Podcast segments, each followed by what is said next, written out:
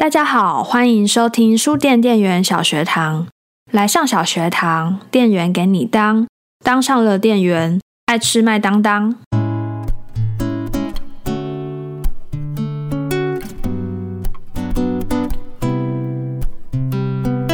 书店店员小学堂 EP 一书籍交叠。小姐，小姐，你刚刚把书放反了。下面这叠书的封面怎么会放反的呢？这名男性读者拍了拍眼前书店店员的肩膀，好心提醒店员，他的书并没有被摆放整齐。在书车旁边不知道在忙什么的书店店员，向这名男性读者点头微笑，对，故意的。这是该名店员心里的 OS，但是他并没有向这名读者多做解释。但是。为什么店员要把书本交错叠放，而不将封面整整齐齐地摆好呢？如果仔细观察，每本书都难免因为书籍装订使得书籍略为凸起。若将每本书的封面都朝向读者，这样的摆放方式也会让整摞的书籍显得歪斜。相信我，只要十本比比萨斜塔还斜，不仅视觉上不整齐，书籍也容易掉落。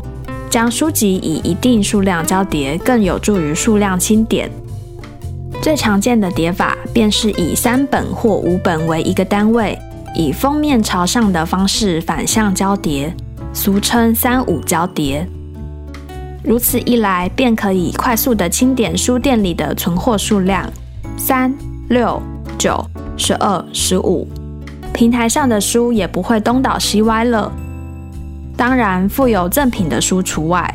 如何摆放千奇百怪的赠品书刊呢？这又是身为书店店员必学的另一门课了。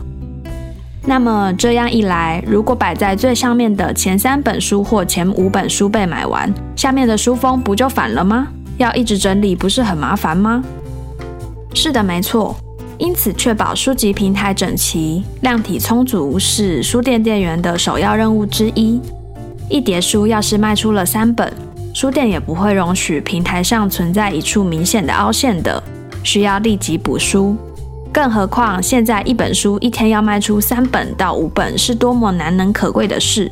书店店员只要一看到平台凹陷，当然是欢欣鼓舞的想办法把平台补饱，除非是发现下方辛辛苦苦完成的交叠被弄得乱七八糟啊！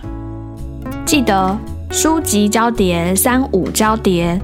下次在书店里看见店员把书放反的时候，可别又觉得奇怪，也千万不要请您的小朋友帮忙动手换过来啊！